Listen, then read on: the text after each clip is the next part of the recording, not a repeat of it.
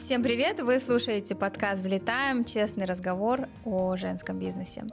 В наших эпизодах мы показываем, что женский бизнес – это не всегда красивый, а порой даже сложный путь проб и ошибок, взлетов и падений. Не забывайте оставлять свои отзывы и звездочки в описании подкаста. Я очень ценю поддержку каждого слушателя – Сегодня мы взлетаем с Ольгой Батутиной, основателей сети балетных школ «Прима». Оля моя подруга, родом она из Кустаная, сейчас живет в Барселоне и управляет сетью балетных школ с филиалами буквально по всему миру. Алматы, Нур-Султан, Караганда, Кустанай, Москва, Ижевск, Дубай. Дальше больше. Оль, привет!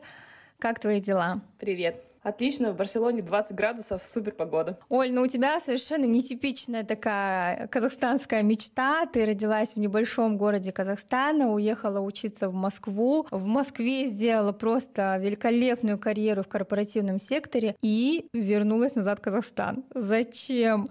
Ведь у тебя была просто шикарная должность в крупнейших компаниях. Этот вопрос мне задавали пять лет назад все, а, в первую очередь мои родители. А, то есть, когда я говорила, что я возвращаюсь Казахстан, мне говорили, нет, не надо, ты пожалеешь об этом. Казалось, что да, вот социально ожидаемо, да, что ты там в Москве уже закрепился где-то, ты живешь эм, с видом на Красную площадь, это все хорошо. Мне казалось, что, во-первых, я достигла какого-то пика своей карьеры профессиональной, потому что я работала там маркетинг-директором в крупной FMCG-компании, я работала в FMCG уже 8 лет, э, управляла разными международными брендами, э, но у меня было ощущение, что вот если я сейчас вот остановлюсь и честно себе отвечу на вопрос, что я делаю, то в сухом остатке я там продаю чай Липтон, мороженое Инмарка, я продаю там майонез Кальва, да.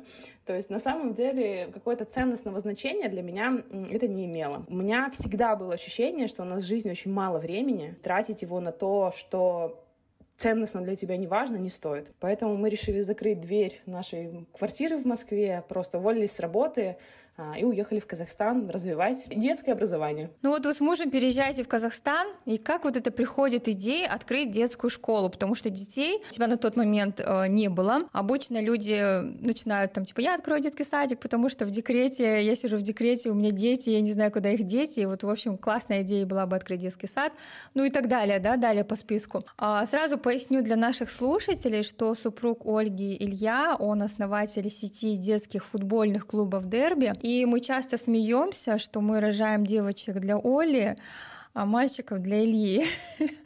Как пришла все-таки эта идея открыть балетную школу? А, знаешь, она пришла еще, когда мы жили в Москве. Я, во-первых, сама с детства занималась а, балетом, и мне это безумно нравилось, но те, кто меня видел вживую, знают, что я супер неформатная балерина, я такая не маленькая мадам. В целом, у родителей было ожидание, что я буду учиться не на хореографа, да, и у меня были такие ожидания, поэтому хореографом я не стала, но вот это желание когда-то вернуться в классический танец, а, мне нравится фраза, что балет — это прививка от безграмотности, и мне казалось, что это то, чего не хватает Казахстану, потому что было мало театров, было, в принципе, мало культурной жизни, и желание создать школу, которая эту культурную жизнь как-то фасилитирует, да, э, усиливает, оно было. Меня очень сильно волнует вопрос детского, девчачьего именно образования, да, и такого роста развития девочек. Я видела, что в Казахстане с этим есть перекос, до сих пор есть достаточно много дискриминации, какой-то стигмы, и мне хотелось это развивать. Балет был просто моим увлечением, да, поэтому мы открыли школу балета, но я понимаю, что с тем же успехом я бы могла открыть, не знаю, школу математики, рисования, чего угодно, лишь бы там мы занимались развитием девочек. То есть для тебя, по сути, не важно, какой, да, спорт, э, не то, что спорт, какая секция, потому что правила бизнеса буквально одни и те же, да? Мне кажется, что с точки зрения бизнеса это вопрос только организации твоего мышления, да, того, как ты мыслишь, принимаешь решения, себя структурируешь. А, мне, конечно, ну, мне важен балет, потому что это моя большая любовь, но в целом я понимаю, что люди приводят к нам детей на футбол за, не знаю, за медалями, на балет за шпагатами, но остаются с нами не поэтому, потому что в конечном счете, вот зачем ты водишь свою там Лейсан, да, водишь на гимнастику, не для того, чтобы она стала успешной гимнасткой, а для того, чтобы она она стала целеустремленным человеком. А вот это можно развивать абсолютно любыми способами. Это можно развивать в школе за партой, это можно развивать на рисовании, это можно развивать на беге, на балете, э, на любом виде активности. И мне кажется, это самое важное. Мы приводим детей не за hard skills, не за тем, чтобы они учились, научились считать, слагать, читать, а за тем, чтобы они стали успешными людьми, которые гибкие и быстро адаптируются к миру. Вот этим мы занимаемся, как ни странно, на футболе и на балете. Я думаю, что не все далеко секции этим занимаются, и это был один из важных вопросов, который я хотела тебе задать в рамках нашего эпизода. Почему для тебя так важно вот эти ценностные моменты, да? Я знаю, мы с тобой очень часто разговаривали, и ты говоришь, что Прима не участвует в конкурсах танцев и так далее, потому что мы, как мамы, говорим, ну почему вы не проводите, там, мы не участвуем в конкурсах, где наши медали и так далее. Я знаю, что ваша стойкая позиция, вы туда не ходите, вы туда не идете. Это как в фильме, да, про Винес и Сирену, когда их папа не разрешал ему да. участвовать в этих э, соревнованиях, и также у вас в школе. Почему для вас это так важно? Знаешь, мне кажется, любой бизнес — это продолжение тебя, как человека, да, и вот э, вспоминая себя, у меня несколько красных дипломов, золотая медаль, я победительница кучи олимпиад по куче предметов, да, и у меня была всегда вот такая заложенная планка высоких достижений, что надо участвовать, надо побеждать, надо быть лучше всех. Да, это позволило мне вырасти, но при этом, знаешь, это постоянное ощущение, что ты сравниваешь себя с кем-то другим, сравниваешь себя даже с собой. Тебе не сидится на месте. Я считаю, что это вообще не самая здоровая вещь. Часто детские конкурсы — это не ожидание ребенка, это ожидание родителя. Обычно оно про то, что я хорошая мама, успешная мама, потому что мой ребенок успешный футболист, успешная балерина и так далее. Для ребенка это не имеет значения и иногда даже мешает его развитию. Есть возраст, в которых для детей соревновательность еще во вред. То есть если это предподростковый возраст, если это маленькие дети, они не понимают, понимают соревновательность. Им вредит то, что их сравнивают с другими, и они оказываются иногда хуже. Так поэтому, например, на футболе в младших группах, э, я думаю, ты видела вот тренировки, да, там у каждого ребенка свой мяч. Потому что они еще вот эту конкуренцию за мяч, им еще сложно понять это. Это вредит их психике. Поэтому я за то, чтобы если мы приводим ребенка в образование, мы делаем это для него, а не для себя. Что нужно девочке, да, на балете? Девочке нужно, чтобы в нее поверили, чтобы ей объяснили, что она всего сможет, что ее тело замечательное, и даже когда оно меняется, и она растет, это тоже прекрасно, этого не надо стесняться. А, что вокруг люди, которым можно доверять, что вокруг преподаватели, которым можно доверять, что взрослый не враг, он тебе не навредит, что мир — хорошее, безопасное место. Вот это важно ребенку. Ему не важно, что он первый на сцене.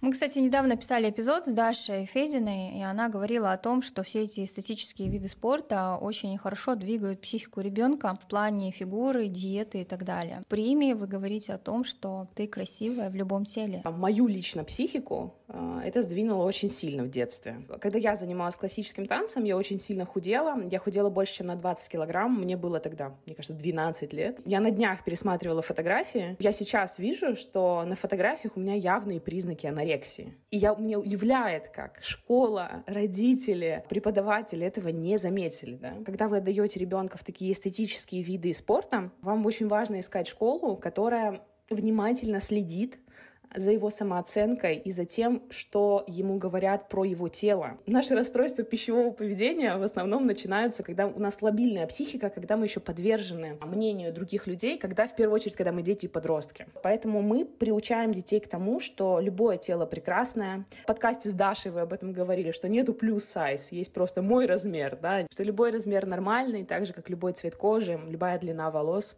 Это все нормально, мы учим ребенка принимать себя и видеть, что я я прекрасна, потому что я отличаюсь от других, и я такая. И, так вот сегодня у тебя столько филиалов, я уже сказала, это и Астана, и почти все города Казахстана, и Россия, и Дубай. Я знаю, что у вас сейчас планы дальше идти и завоевывать страны Персидского залива. Я знаю, что ты также долго не решалась вообще продавать франшизу и ее упаковывать. Ты хотела открывать все филиалы сама, а, такой контролер, да, но потом резко и достаточно успешно начала mm-hmm. продавать эти франшизы. Кто тебе их упаковывал, делали ли это сама? И сейчас, э, возвращаясь вот э, назад, что бы ты порекомендовала другим слушателям нашим, да, другим предпринимателям, стоит ли уходить в этот франшизный бизнес и на каком этапе это делать? Прямо сейчас мы с тобой говорим в момент, когда у нас наши франчайзи в Алмате открывают свою первую школу по франшизе, поэтому прямо в этот час у нас идут первые занятия в партнерской школе. Изначально, когда мы открывались, мы хотели открывать больше школ в собственном управлении, потому что я понимала, что у нас достаточно непростой бизнес. Знаешь, как говорят, ошибки врачей видны сразу, ошибки в образовании, ошибки педагогов через время. Я боялась, честно говоря, давать такой проект на откуп какому-то человеку, который придет, просто заплатит деньги, да, и вот захочет на этом зарабатывать. Меня переубедил наш первый франчайзик. Меня нашла девушка просто в Инстаграме. Она была подруга моей подруги э, по MBA и просто сказала, что я не могу даже дождаться утра, чтобы написать тебе с утра, я хочу написать тебе сейчас, э, как мы можем можем вместе открыть школу в России. И мы начали упаковывать, честно говоря, в процессе того, как а, она уже, а, она уже запускалась, когда у нас уже был первый франчайз. А, мы, в принципе, всегда структурно вели бизнес, поэтому у нас было готово все. У нас был брендбук, у нас были дизайны, товарный знак, дизайн-проект помещения, методика, там, скрипты продаж, CRM-система. У нас все это было для своего бизнеса. То есть наша задача была просто это немножко больше структурировать, разложить по полочкам. Что мы, собственно, и сделали. Нам никто не упаковывал франшизу, мы это делали самостоятельно, силами себя и своей команды. Мы развиваемся как в направлении собственных школ, то есть мы открыли школу в Дубае, мы планируем сами расти в Эмиратах, развиваемся как франшизные школы. Нам очень интересно развитие дальнейшее в Казахстане, потому что мы понимаем, что мы сами уже это делать не будем. Мы живем не в Казахстане, а у меня нет на это ресурса. Но есть сотни замечательных девушек, которые могут стать нашими франчайзи в Казахстане и расшириться. Так, например, мы в Астане в ближайший месяц вот запускаем а, еще одну школу в Астане уже по франшизе. Мы всегда в поиске очень интересных девушек, которые готовы заниматься ценностным детским бизнесом. И в Казахстане, на рынке России, на рынке Турции мы к таким проектам открыты. Твой кейс, он реально уникальный, да? Ты вот девушка из Кустаная, приехала, открыла школу в Дубае, буквально через месяц или два вывела ее в плюс как э, найти смелость открыться вообще в Дубае, а, что для этого нужно, сложно ли это сделать вообще потом в арабской стране. Открытие за рубежом намного проще, чем нам кажется. А когда мы открылись в Дубае, мне просто пачками писали люди о том, что они этого очень хотят, но крайне боятся, а, потому что это какая-то непонятная задача, да, как приехать в другую страну а, и в другой стране запустить бизнес, вложить в него деньги и так далее.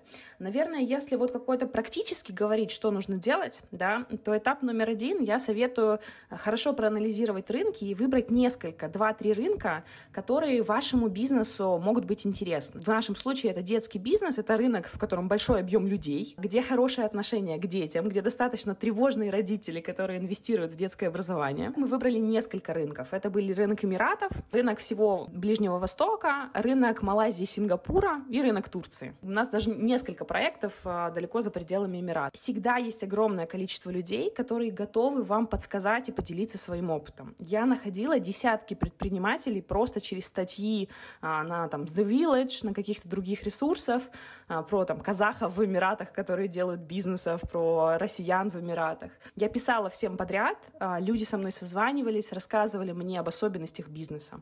Поэтому второй момент, не стесняйтесь представляться и говорить, что вы запускаете бизнес, общайтесь со всеми. А, до запуска я пообщалась, мне кажется, порядка с 20-30 предпринимательницами из разных сфер, которые успешно и неуспешно в том числе вели бизнес в Эмиратах. Третий момент. А, мы делаем поездку на пару недель, когда мы вот такое глубокое погружение в особенности страны, где мы встречаемся с юристами, смотрим, как зарегистрировать компанию, вот как технически можно открыться, смотрим помещения, которые можно снять. Наверное, это тоже крайне важный этап, его нужно пройти, просто приехать на рынок и это попробовать попробовать. Наша сильная сторона в том, что у нас есть локальные партнеры. Мы открывались в Дубае с э, нашими уже друзьями и партнерами, которые операционно управляют школами на месте. Поэтому не бойтесь искать партнеров, в том числе среди своих друзей и знакомых, брать их в долю в бизнесе, потому что это делает вас значительно более устойчивыми. От момента, как мы придумали открыться в Эмиратах, до момента открытия прошло 8 месяцев. Сейчас в школе уже 8 месяцев. Мы с первого месяца прибыльны, достаточно достаточно успешно. У нас около 100 детей. В сентябре мы запускаем уже второй филиал в Эмиратах. Ну, считаешь ли ты, что угадала тренд, э, что сейчас страны Персидского залива переживают такой бум балетного образования, который мы где-то лет пять назад в Казахстане переживали? Я думаю, что это не тренд балетного образования. Я думаю, там сложилось несколько факторов. В первую очередь, это большая миграция в страны Персидского залива. И нам кажется, что это миграция в Эмираты, в Дубае, да, то есть, ну, потому что мы из Казахстана ездим в Дубай. Огромный рынок Саудовской Аравии, который уже далеко не такая закрытая, как нам кажется. Оман, Омана, Катара, Бахрейна. Это тоже большие рынки, где очень много экспатов приезжают на контракты в нефтяные компании, на контракты в финансовый сектор. Наверное, это первый тренд, который мы угадали. И это люди нашей ментальности, которые переезжают туда. Второй момент — это их европеизация. То есть эти страны открываются, и они начинают смотреть на то, что близко европейцам в плане образования, в плане отдыха. Мы, например, думали, что у нас не будет арабских э, девочек среди балерин, потому что казалось, что это очень открытая одежда, то есть непонятно, как это организовать. Наверное, 50% наших девочек, они арабки. И они очень открыты, их семьи очень открыты к тому, тому, чтобы девочки такое образование получали. Третий момент. Есть сейчас несколько арабских стран, на которые я вообще советовала всем обратить внимание. Например, это Катар, потому что в Катаре в этом году проходит чемпионат мира по футболу.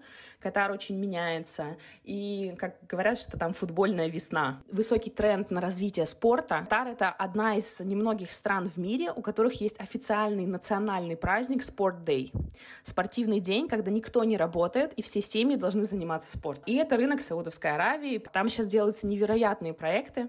Например, в Саудии строят первый город, который будет состоять из одной дороги. Там огромные инвестиции в развитие городов, и это возможность для вашего бизнеса. Следующую школу мы будем ждать, наверное, где-то там, в Катаре, да, и радоваться за вас. Дай бог, мы желаем вам успехов Надеюсь. в покорении этого мира. Казахстан очень гордится своими соотечественниками, такими молодыми, прогрессивными и успешными. Этот сезон посвящен ментальному и физическому здоровью женщины прежде всего. Спонсором этого сезона является триатлонный клуб «Намат», лучший любительский клуб с профессиональным подходом. И так как в этом сезоне мы говорим в том числе и о психологическом здоровье, расскажи, пожалуйста, как ты справляешься с вопросами выгорания? Ты просто часто откровенно делишься своими мыслями, эмоциями, чувствами с подписчиками, показывая, что не всегда ты такая сильная, успешная женщина и независимая, да, ты говоришь, что я настоящая, я обычная. Мне это очень импонирует в тебе. А, думаю, что с вопросами выгорания, особенно в постпандемийный период, многие из нас столкнулись. Дай свои рекомендации, как э, переживала и переживаешь эти моменты ты.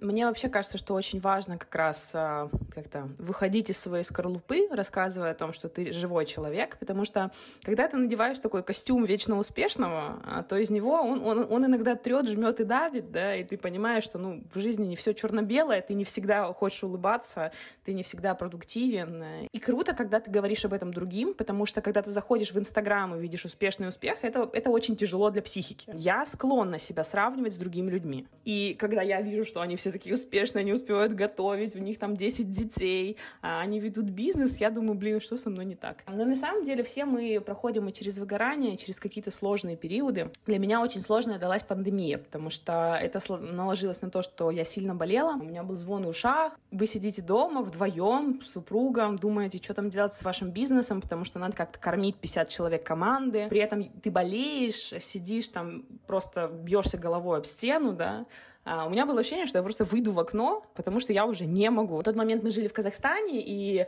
знаешь, какой-то день я просто открыла бутылку вина и разместила свое резюме на Headhunter. Думаю, все, я закрою бизнес, я, я не, не успешно вернусь в FMCG, буду, буду работать по найму. Мне тут же стали звонить крупнейшие, крупнейшие FMCG-компании, у них были крутые позиции маркетинг-директоров за очень большие деньги.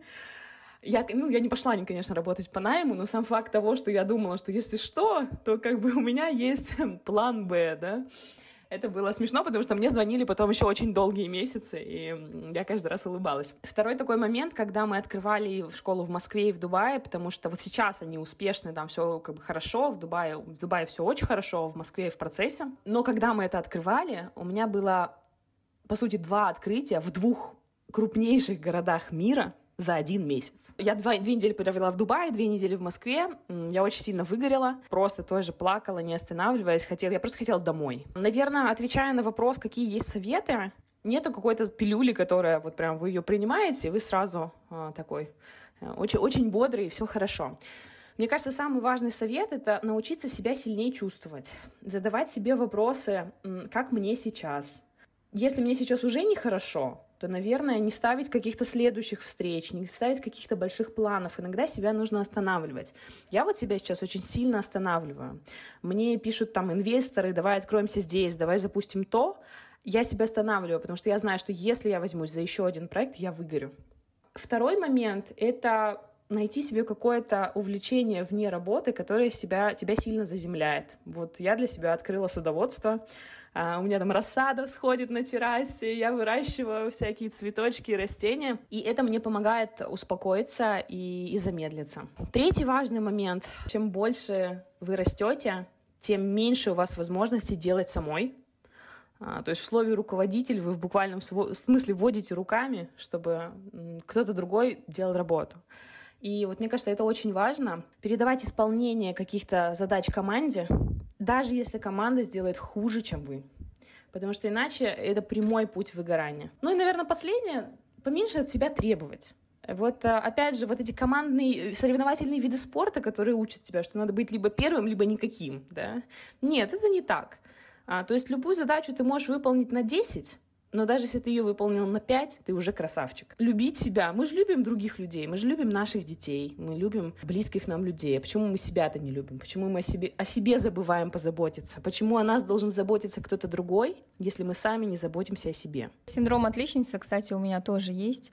Я либо делаю, либо я вообще не делаю где-то посередине мне как будто бы не дано, и мне даже супруг мне иногда говорит, слушай, ну если бы ты уже хотя бы начала делать, то 5, 6 баллов, 7 баллов, ты бы уже к этой точке пришла, но ты так ничего и не сделала, ты до сих пор на нуле.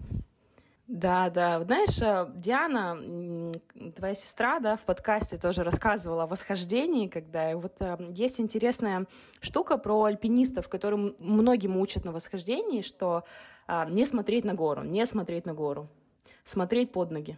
И это круто, потому что, проводя параллели с бизнесом, да, там, с открытием в другой стране, когда вот я сейчас смотрю на вопрос, например, открыться в Америке, мне кажется, это так страшно, так высоко и долго, и чтобы сделать на 10, мне нужно, не знаю, миллион инвестиций, мне нужно там первое, второе, третье и компот.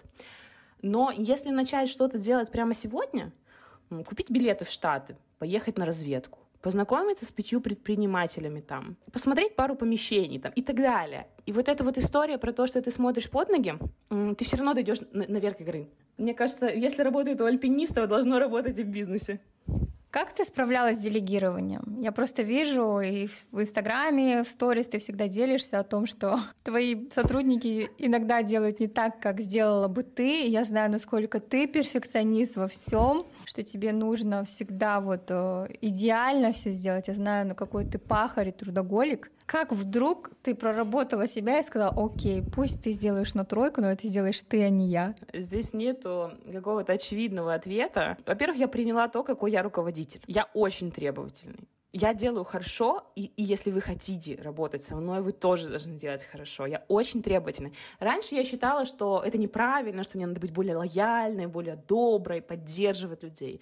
А потом я поняла, что нет, блин, вот мой тип людей другой. И мне просто нужно подбирать других людей в команду, которые могут работать в таком темпе, как я. А, у меня даже мои сотрудники бывшие шутят, что из примы никто еще не уходил непрофессионалом, но были люди, которые выползали. Вот это правда. У меня есть люди, которые прям просто темп не выдержали. Я делегирую людям, которым доверяю, которые показали, показали свою инициативу. Для меня самое важное в человеке, что он готов брать ответственность и что он использует свои мозги, чтобы думать. Если он сделает неправильно, нет практически никакого действия, которое нельзя исправить. Вот нет, нет такой ошибки, допустив которую она будет такая фатальная. Все можно исправить. У меня были ситуации в команде, когда люди делали какие-то странные штуки, и мы там, ну не знаю, теряли полмиллиона. Но я понимаю, что это всего лишь полмиллиона, это не так страшно. Я в этом случае всегда говорю, что ну, у нас было дорогое обучение. Надеюсь, что оно будет единоразовым. Давать задачи тем, кому ты доверяешь, рассказывать людям, какого ты ожидаешь результата, учить людей работать с, с тобой. Вы знаете, мы часто не говорим людям, какие у нас от них ожидания. То есть пришел человек на работу, и вот мы говорим, что он должен делать. Но мы не говорим, какие у нас ожидания того, как он будет это делать. Я вот стала людям это говорить, что я ожидаю, что ты быстро схватываешь, если ты не понимаешь, ты задаешь мне вопросы. Я ожидаю, что ты проявляешь инициативу, ты меня не боишься. Если тебя не устраивает, я ожидаю, что ты мне скажешь «нет» и поспоришь со мной. И вот когда ты это проговариваешь людям, многие намного лучше начинают поддаваться делегированию и становятся теми людьми в команде, на которых ты можешь опереться. Слушай, ну после того, как ты сказал, я ожидаю, что ты меня не боишься, мне стало страшно.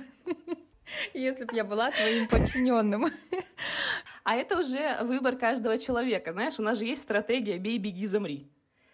Вот у меня были разные руководители, очень властные.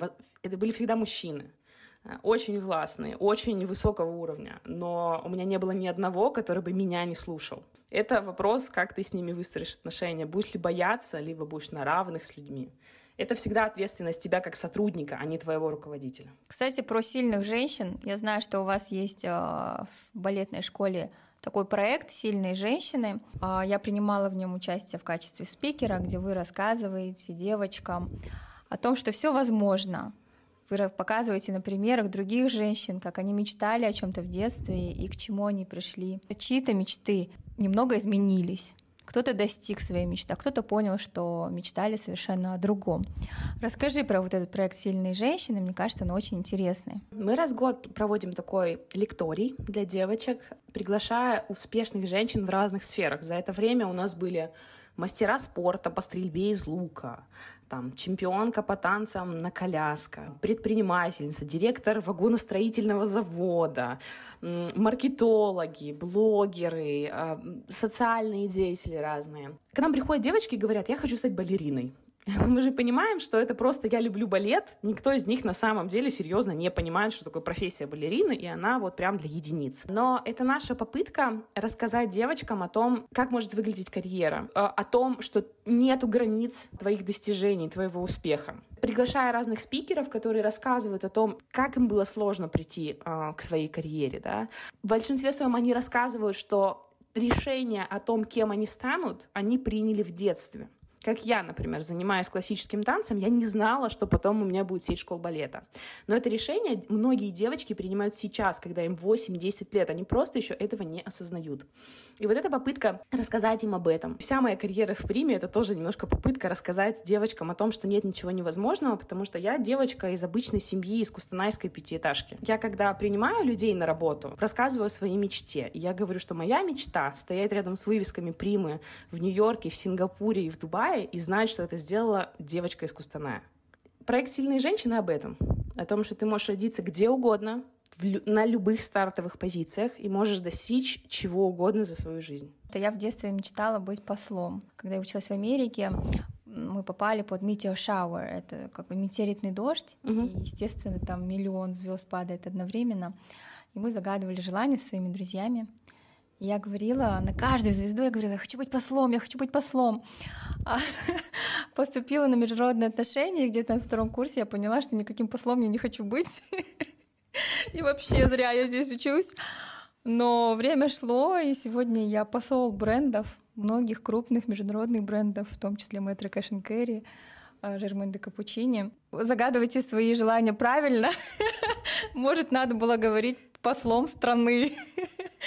Мне кажется, знаешь, это, конечно, жизнь нелинейная, она меняется, но вернуться назад и поговорить с тобой ребенком, да, о том, Сайора, в чем твои сильные качества, а что у тебя получается, а что ты любишь, а расскажи, как ты думаешь выглядит работа посла, а что ты будешь делать, да. Ты, по сути, садишь росток, глубоко его закапываешь, а он в течение жизни вырастает. Даже если ты примешь потом другое решение, станешь не послом страны, а послом бренда, да, часто ты его начала принимать еще тогда в детстве. Даже если немножко, мечта немножко изменилась. Слушай, для чего тебе так важно воспитывать девочек? Ведь в традиционном понимании школа балета — это дополнительное образование То есть сюда приводят девочек, ну, условно, на час, два-три раза в неделю. Это не школа, это не детский сад. Воспитание от тебя никто не ждет. Но лично для тебя это настолько важно. Популяризация вопросов феминизма, сильных женщин. Почему для тебя это важно? У нас э, есть сотрудники, которые, когда приходят в команду, они так не понимают, что мы делаем, потому что вроде они в школу балета приходят работать. А у нас, например, книжки лежат в каждой школе «Мое личное тело». И там в этих книжках, ну, разное рассказывается там о, о груди, да, там, о половых органах. И у меня есть сотрудники в команде, которые это прячут. Потому что они говорят, ну вот, это же Казахстан, вот здесь же это мужчины могут видеть, но это же не принято. И вот поэтому для меня это важно, знаешь. Потому что я чувствую, что есть очень много давления, ожидания до сих пор от женщины, от того, какой ты должна быть. Что, например, женщина должна обязательно быть мамой. Я знаю женщин, которые не мамы, и я до сих пор не мама и вообще у них все нормально. Либо чтобы, э, что женщина обязательно до 25 должна выйти замуж. Либо что женщина должна уметь готовить, должна уметь убирать. А на каких скрижалях написано, что мы все это должны? Мне кажется, что любая организация, даже дополнительного образования, которая говорит с девочками о том, что ты вообще никому ничего не должна, что ты прекрасна сама по себе, ты можешь делать свой выбор. Мне это важно, потому что я вижу эту несправедливость. Потом, когда мы говорим, что, там, не знаю, у женщин после родов, э, после родовые депрессии, им очень сложно справиться с материнством, либо с замужеством. Мне кажется, отчасти от этого, потому что слишком много ожидания того, что они должны, но слишком мало поддержки. И мы такую поддержку хотим оказывать. Для меня это очень важно. Я думаю, что не знаю, когда я буду подводить итоги своей жизни, я вряд ли вспомню, сколько денег я заработала или сколько школ я открыла я скорее буду думать о том, сколько женщин выросли другими, немножко, пусть чуть-чуть другими. Я же понимаю, что там я не мама, либо не общеобразовательная школа. Но я бы, наверное, подвела итоги, сколько женщин выросли другими от того, что когда-то они ходили к нам и что-то у нас узнали о себе, о своем предназначении. Это очень большая миссия. Что говорят э, мальчикам в футбольном клубе? Знаешь, мне, мне сложно сказать, вообще интересно. Ведь ма- на мальчиков всегда меньше ожиданий. Да? Даже вот мы как-то обычно говорим, что а, мальчик учится на тройке, ну это же мальчик. Скажу свой личный опыт, потому что Диар ходит в школу дерби. Он никогда не рассказывает, о чем они говорят с тренером, но иногда это проскальзывает. То есть он говорит, тренер сказал, чтобы я был самостоятельный, тренер сказал, чтобы я собирал сумку там ответственно подходил к делу, не пропускал. Но недавно для меня было удивительно. Он заплакал, и я, как всегда, говорю, ну что ж ты там вот ноешь? А он мне говорит, ну и что, что я мальчик? Я имею право на чувства. И это тоже пришло с тренировки. Круто, да? Да, и я как-то даже осеклась. С тех пор я понимаю, что у мальчика тоже есть право на чувства. Наверное, это то, о чем я как раз думаю в контексте требований к мальчикам, да, потому что часто ты что думаешь, что мужчина должен зарабатывать, а мужчина должен содержать семью. Хотя по большому счету ну, у женщины нет рук, ног, там, головы, да, почему там мы переносим ответственность, например, чисто на, мужч- на мужчину. Либо что мужчина не должен плакать. У этого есть прямая зависимость от того, что у мужчин выше смертность от сердечно-сосудистых заболеваний. Потому что когда ты внутри держишь все чувства, то очень сложно дожить до 90 лет. Даже когда я вышла замуж и с супругом стала разговаривать, я вижу, что он что-то переваривает, ему что-то плохо внутри, но он не говорит. И мне потребовались годы, чтобы он начал разговаривать о своих чувствах, страхах, переживаниях. То же самое с мальчиками, да, что мальчик имеет право плакать. Мальчику тоже может быть больно, да, если ему сделали больно.